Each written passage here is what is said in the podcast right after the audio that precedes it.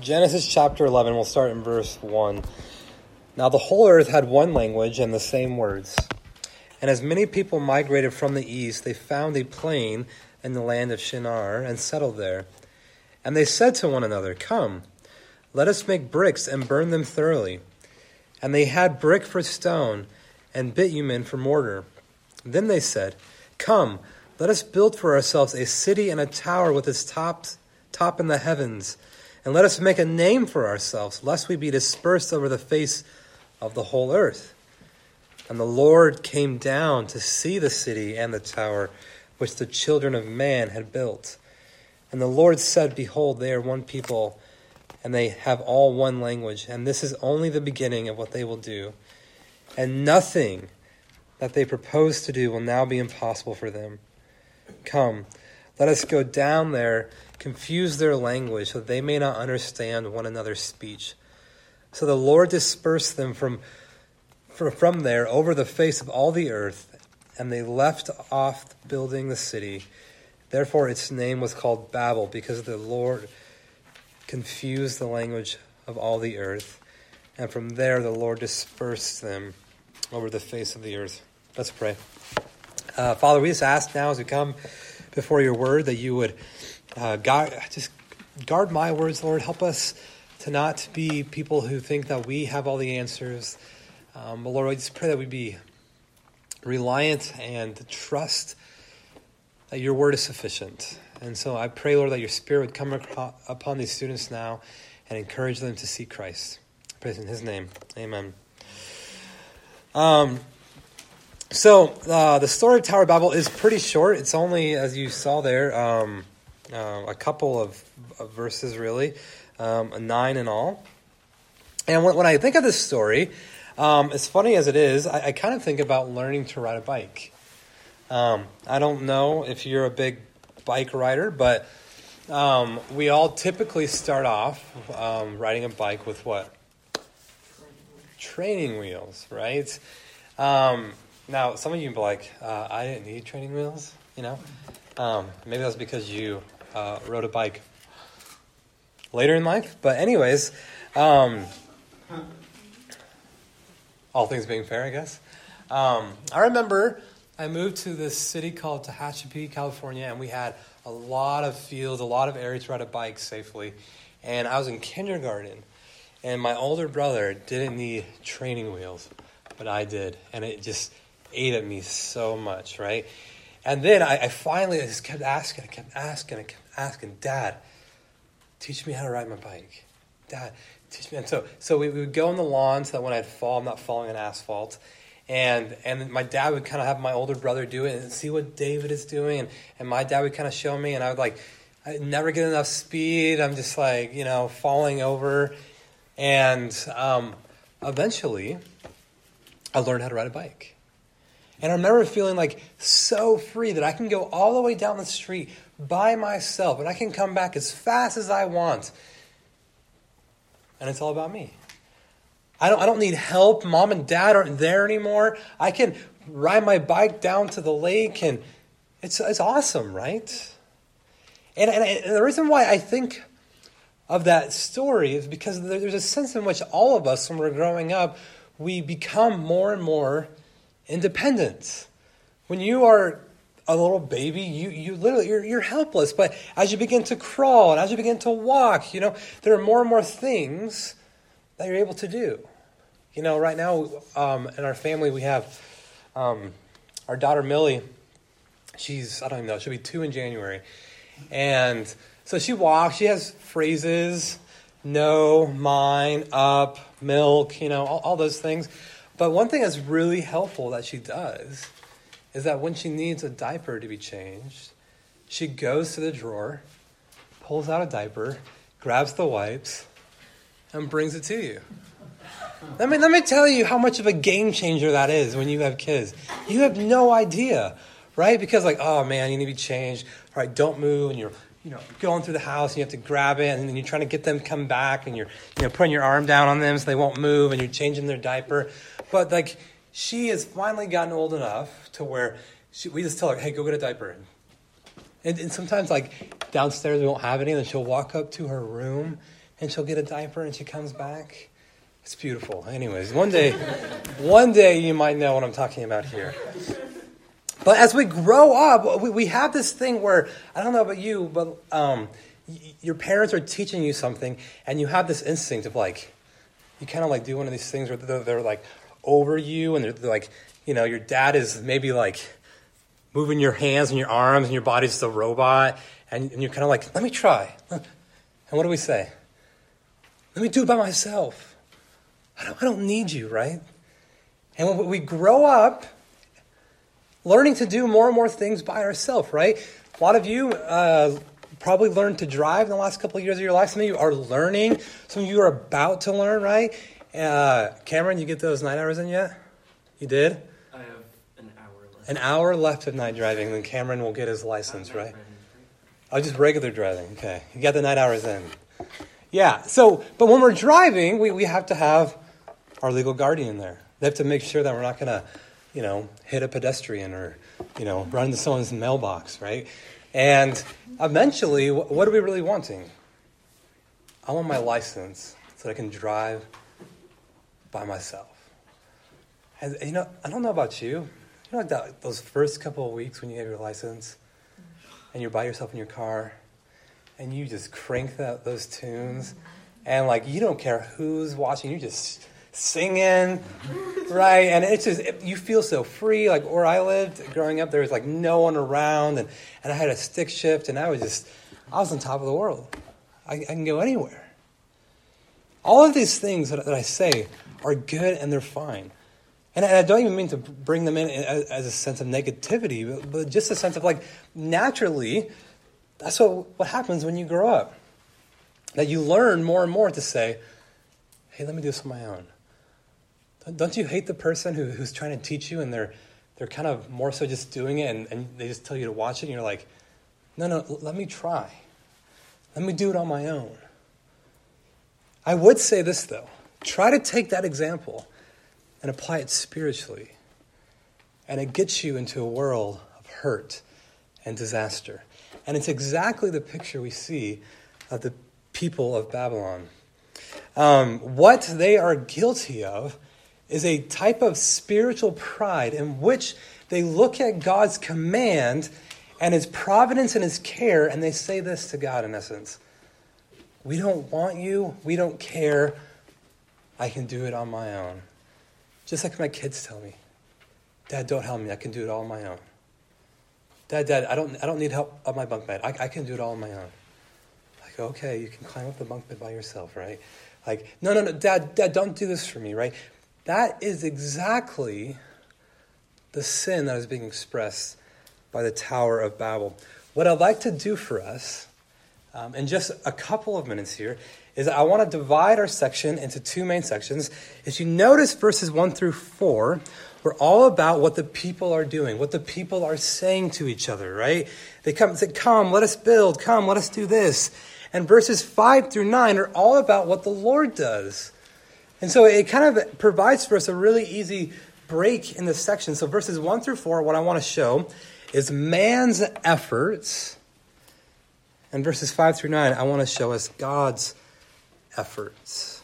So we'll begin by looking at man's efforts. So look down with me again at verse 1. Now the whole earth had one language and the same words.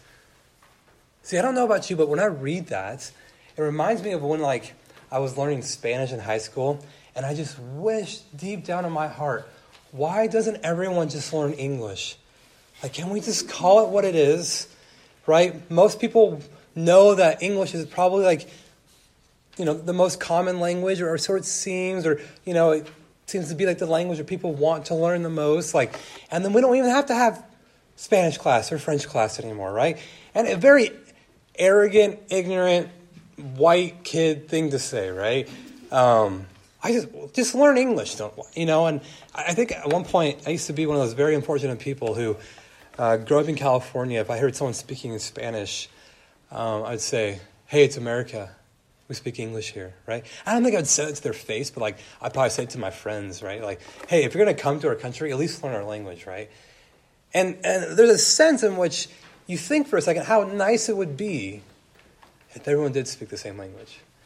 Like when we take mission trips to Mexico, wouldn't it be great just to have a normal conversation with these people that we're helping and serving compared to uh, yo quiero tacos?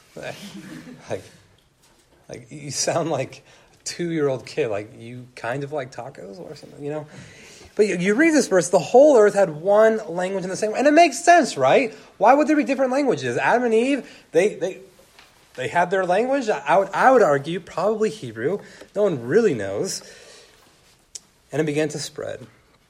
But we have something interesting happen. Verse 2 And as people migrated from the east, they found a plain in the land of Shinar. Now, really quick, Shinar, it comes up later in the Bible. And it is actually when the Israelites get taken into exile, they're taken into the land of Shinar, also known as what? Babylon. And so the, the, the region of Babel is actually Babylon. And so, kind of when you're reading the book of Daniel, you kind of get this imagery. This city was known for self sufficiency and pride. All right, so let's get into what they were kind of doing and what they were saying. Verse 3 And they said to one another, Come, let us make bricks and burn them thoroughly. And they had brick for stone, and they used bitumen for mortar. Verse 4 They said, Come, let us build for ourselves a city and a tower with its top in the heavens, and let us make a name for ourselves, lest we be dispersed over the whole face of the earth. And let me just, uh, what I'd like to do is, I would like to just summarize the main sin of their efforts and then show three ways of how that sin showed itself. And let me just tell you, they mirror our hearts. The main sin of their efforts is that they are being condemned for their pride. What is pride? Pride is the exact same sin of when Adam and Eve ate the fruit in the garden. And it is, in essence, the sin of saying, I don't need God. I don't care about his commands. I know better. I really love the Bible Project, and they, they summarize it well. In essence, all the sin is what? Defining what good and evil is for yourself. See, what, what's so wrong about this, though? Okay, they want to make a city, and they, they, they kind of want to, like, they found some good technology, and they're, they're starting to kind of make civilization. Why is that so bad? Well, do you remember twice now in Genesis, God gives a special command to Adam and Eve and then to Noah. And what was that command? Be fruitful and multiply and fill the earth. So they're told, God tells humans, go over all of the earth that I've made. Take it, make it beautiful, create work, take those trees and make something awesome out of it. But what do these people do? Like, no, we're going to fill the earth. We're way stronger when we're together. And more than that, we're going to build something awesome to show that we really are capable of doing anything that we set our mind to. And so there's three things that are being condemned here. First is this the sin of self reliance. The sin of self reliance. It says that they said to each other, Come, let us build for ourselves a city and a tower with its top in the heavens. I remember I was at my grandma's house when I was a little kid, and she put on some movie. I almost, I, it honestly could have been black and white. And then it shows these people making some huge building, and some guy gets an arrow or bow and arrow, and he walks up all these stairs, and there's all these people, and he, and he gets to the very top of this huge thing, and I'm watching this like a six year old, and he gets his arrow, and he pulls it back, and he shoots it up. Nothing happens. He gets another arrow, he, he lets it fly, it goes, it, it goes so high up, it goes past the clouds, you can't even see it anymore. And the next thing you know is you hear a few screams, you, you hear a few rustlings, and, and, and this, this man who shoots the arrow turns around, and the guy who's just helping him is speaking a different language. And this man then looks around and he sees everyone. is speaking a different language. It was a very poor attempt to try to put into picture what is happening here. But for some reason, the imagery has, has stood. But the, in essence, kind of what, what, what is happening here is not so much that they're just building great architecture, that they just made a really cool building. I mean, I lived in Chicago for a number of years, and they have a lot of really, really big buildings, which I'm sure were a lot bigger than even this little Tower of Babel. But what really is the sin? The sin of self reliance says, God, I know you're there, and I know you love me. And God, I know that you created everything and that, and that you're really big and that you're really powerful. But I'd still just rather do things my way. The sin of self reliance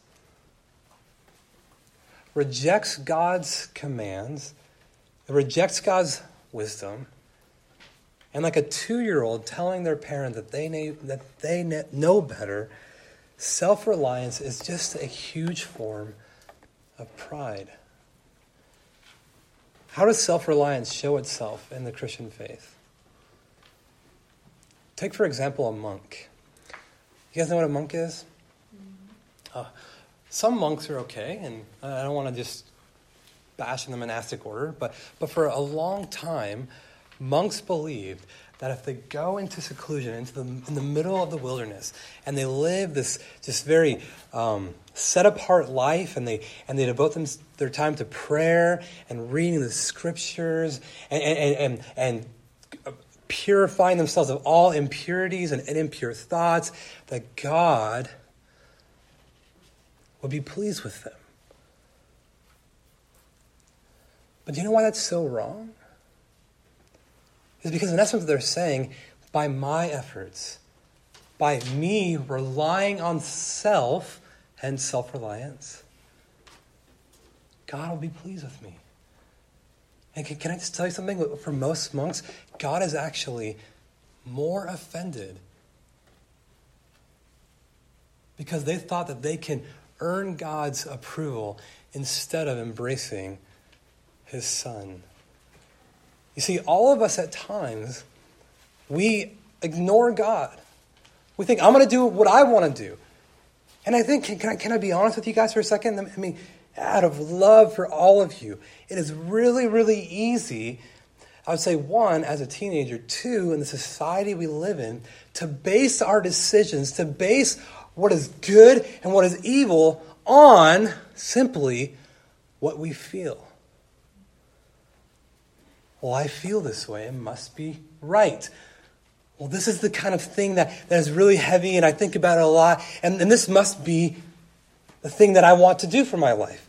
And let me tell you, when you base what is right and wrong on how you feel, you're in essence doing what these people do relying on yourself. But the second sin is that they were living for their own praise, right? Look down with me.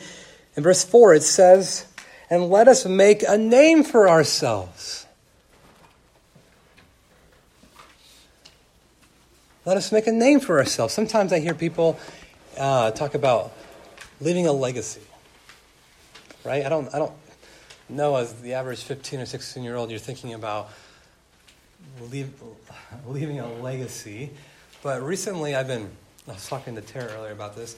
I, I was really sick this week, like dumb sick. And uh, I just was confined to the bed and, um, you know, tried to read, but just my mind couldn't even hold any attention. And, and so um, I was like, you know what? I'm gonna I'm gonna binge watch a show. I'm gonna do it right. Um, nothing else to do, and so, you nodding your head in disapproval at me already, Noah.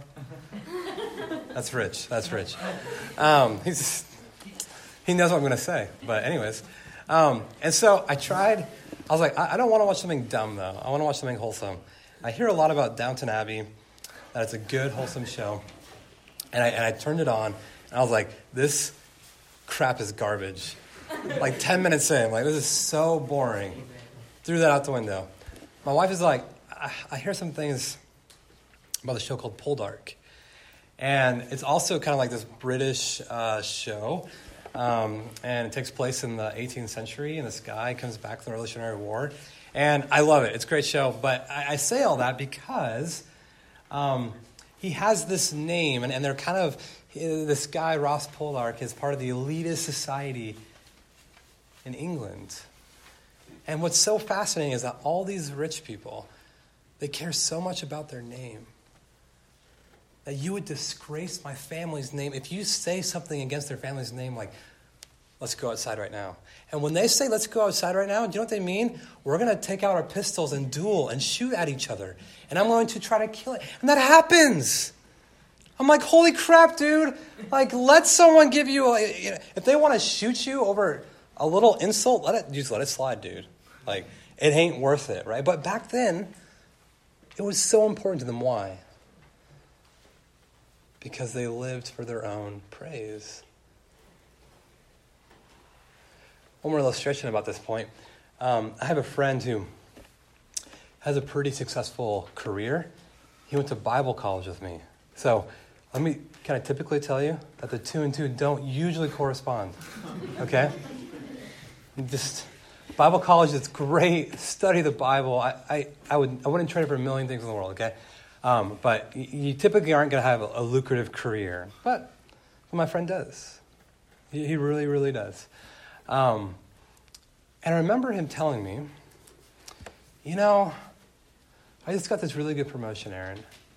And, and although I'm thankful, I'm just not really sure what I should be thankful for to God. Like, because to be honest with you, I'm the one who worked really hard. I'm the one who made the connections. Like, do I thank God for my, the personality He gave me? Like, but, but really, like, I, I'm the one who really kind of got the promotion, it seems like. And, um, you know, sometimes with conversations with friends, you don't really just have the heart to, to just point out the huge pride and arrogance in, in their statements, and you say, maybe, you know, yeah, maybe you thank God for that. Um, and, and, and I love this friend, and, and I think he was actually asking a genuine question, but, but, but when I think that, that that is like the heart behind a lot of people. That in essence, I live for the praise of self. I, I even today I, I preach in church, and there's a temptation of, hey, how did I do? How did I do? There's temptation when you go to school to get good grades and, and to like people thinking of you a certain way, to be good at sports or, or how you look, or any talents you have, or, or, or, or money or associations you have. You, you like the praise of self. But this is exactly what God is judging the people of Babel for, living for their own praise and not for the praise of God, of which He has created us for. But lastly, and quickly, I would say, they're being condemned, their pride is being condemned because they disobeyed God's command. And I mentioned this earlier. And God told them to fill the earth. And what are they doing? Bringing the whole world to one city. Let me tell you guys something. Listen. Every single time you sin, what you are saying is God, I know better than you. It is pride. It is thinking that you have the right to make decisions for your own life. And the Bible condemns it through and through, from Genesis to Revelation. Spiritual pride is wrong and it's sick and it's sin. And how many of us, every single day, rely on ourselves, live for our praise, and disobey God's commands? But this is contrasted by the efforts of God. And this is the, the part where I kind of like verse 5. Look down with it with me. He says, And the Lord came down to see the city. So, so God is actually going to judge man for their efforts here, for their self reliance, for their living for their own praise, for their disobeying God's command to fill the earth. And so, in essence, what, what's so kind of ironic, there's a lot of irony in this story, is they want to build a tower all the way to the heavens. Right? They're gonna, gonna, we're going to make the biggest tower possible. And what does this say that God has to do? God has to come down. and In essence, God is so high, He is so big. It says the picture of like God's like sitting on his recliner and He's like, oh, the humans are doing something? Let me, let me try to stoop down here. I have to come all the way down to see what they're doing. In essence, God is mocking them. Oh, they're making a little tower? Tell, tell me more about I think I can see it. Oh. In essence, when, when, when God, I, I would love to maybe tell my friend this, but probably not. Um, like, you know, what do I really thank God for, like my promotion? God's like, uh huh, tell me more. Tell me more. Oh, you think you're just really awesome and smart and pretty, and you've ever tell me tell me more about that. Yeah. God, in His judgment, can I tell you, mocks our self reliance. He, he calls them the children of man. I don't know if you remember in Hebrew, what is the Hebrew word for man? I don't remember. The Bible Project said it too. What? Adam. Adam. Adam. So literally, what, what it's saying there, the children of Adam. The children of Adam continue to sin over and over and over and over again. And the first thing that God does in his efforts is what? He mocks their efforts. He comes down from heaven. The transcendence of God. He's, he's not impressed. Let me just tell you something. There is nothing that we can do on our own efforts that would ever make God impressed. Never. But second thing, what does God do? And this is where we get a little um, some interesting things here. Verse eight. So the Lord dispersed them from over the face of all the earth, and they left off building the city. So, first thing that God does is not even just spreads the languages, He makes them obey His command to fill the earth. He literally begins to say, No, no, no, no. We're not just going to hang out here in Mesopotamia and Babylon. We're, we're, we're going everywhere here, people, because there's some trees and some beautiful food over here in West Asia, and there's some awesome food in the Mediterranean. Oh, and, and don't even get me started with with Africa, and don't even get me started with South America. And, one day, and even though there's people before the Puritans come, um, America and Canada and, and all these places, right? God, God says, fill the earth. And so, one of the way God judges Babel is by making different nations. Let me tell you something. It is good that there are different countries. It is a bad thing to think about one global government. Matter of fact, the Bible in Revelation talks about one day there will be one global government, and it will actually be bad. And so God creates different nations. God creates different people groups. God wants different races of people. God wants different cultures. God wants different people who like different music and they like different entertainment, right? Uh, have you ever like just tried to watch the Spanish channel? Have you ever like watched TV in a different country and you're just like, they like this stuff? Like, especially like in, in Asia, the, the TV shows, reality TV shows, I'm like, I'm like, they like this stuff? But you want to know what's funny? They probably look at the stuff I watch and they say, like, they like this stuff? Some of it. I do hear American entertainment is pretty good.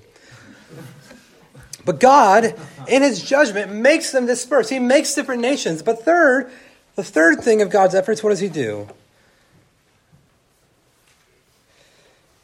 Verse 9.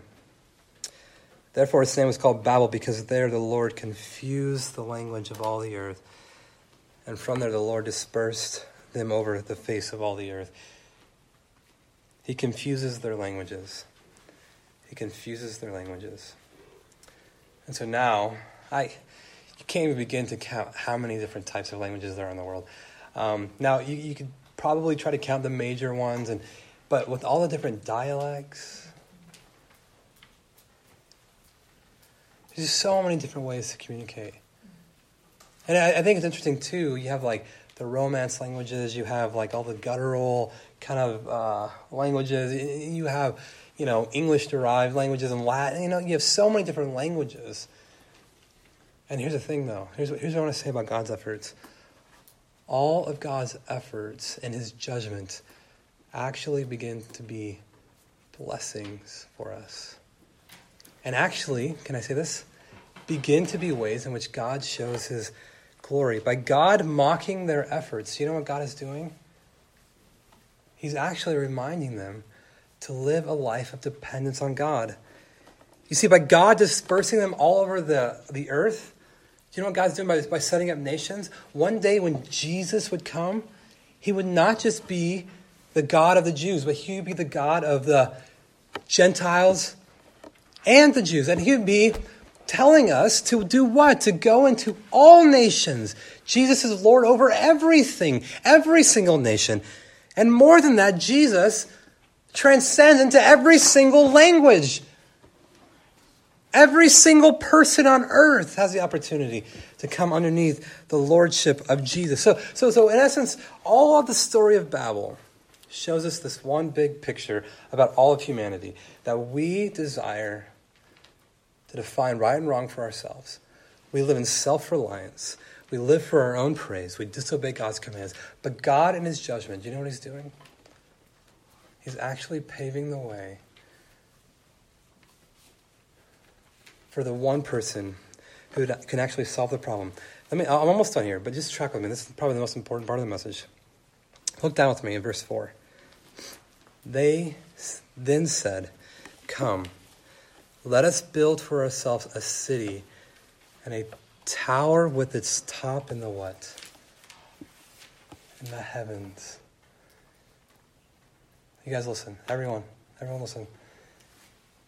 It is in the heart of man to earn your way to heaven. It is in every single man's heart to just try to build their own way to reach heaven. But let me tell you something. The whole storyline of the Bible is this you cannot reach. More than that, you need a rescuer. You need someone to actually bring heaven down to you. And so, every single one of us at times, we live a self reliant life. We think that by being a good religious person, we think sometimes by doing things based on what we feel, by living a life in which we oftentimes abandon God's commands and we live for our own praise, and by living self reliant lives, that, that we can save ourselves. Let me just say this self salvation doesn't exist. You see, all, all of the all of the words associated with man are this work, toil, earn, achieve, death. But all the words associated in Christ, the one who would bring heaven down to us, are this rest it is finished. I have done it for you. You see, the story of the Tower of the Babel tells us really a story of the gospel. That you cannot earn your way to God. Only through Christ, only through what Jesus has done. The reformers, those, those, those dead dudes, 500 years ago, we talk about. Here's what they said. This is the whole mantra of everything that they talked about. They said, You are only saved by grace alone, through faith alone, by Christ alone. Why? To the glory of God alone. You see, reverse that order. When you take that away, when you say, No, I'm going to earn my own way for my own glory, now I'm going to rely on my own self. It's exactly what the Tower of Babel did. And it's exactly what all religion does. But in Christ, what do we believe? That we are saved by grace through faith in Christ so that God will get the glory. Man's efforts are always pride, but God's efforts are always redeeming, saving, taking us back. Let's pray. Lord, we thank you so much for the power of your word, and we ask, God, that you would continue to um, show us more and more of how we are to trust in Christ and not in ourselves, that we are to never trust in our own efforts for salvation. And so, Lord, I pray at times when we look to our achievements, when we look to our, our skills, our hobbies, our money, our relationships to, to justify ourselves, Lord, I pray that we would just repent. And Lord, I ask that you would help us to see Jesus, to see how he is the one who brought heaven down to us. God, I pray that you would stop our, our trying to earn, stop our self reliance, and help us to see Jesus, who is calling all people, nations, tribes, and tongues to himself. Thank you, Lord, that you love us, that you've forgiven us our sins, and that your grace is sufficient. We pray all these things in Jesus' name. Amen.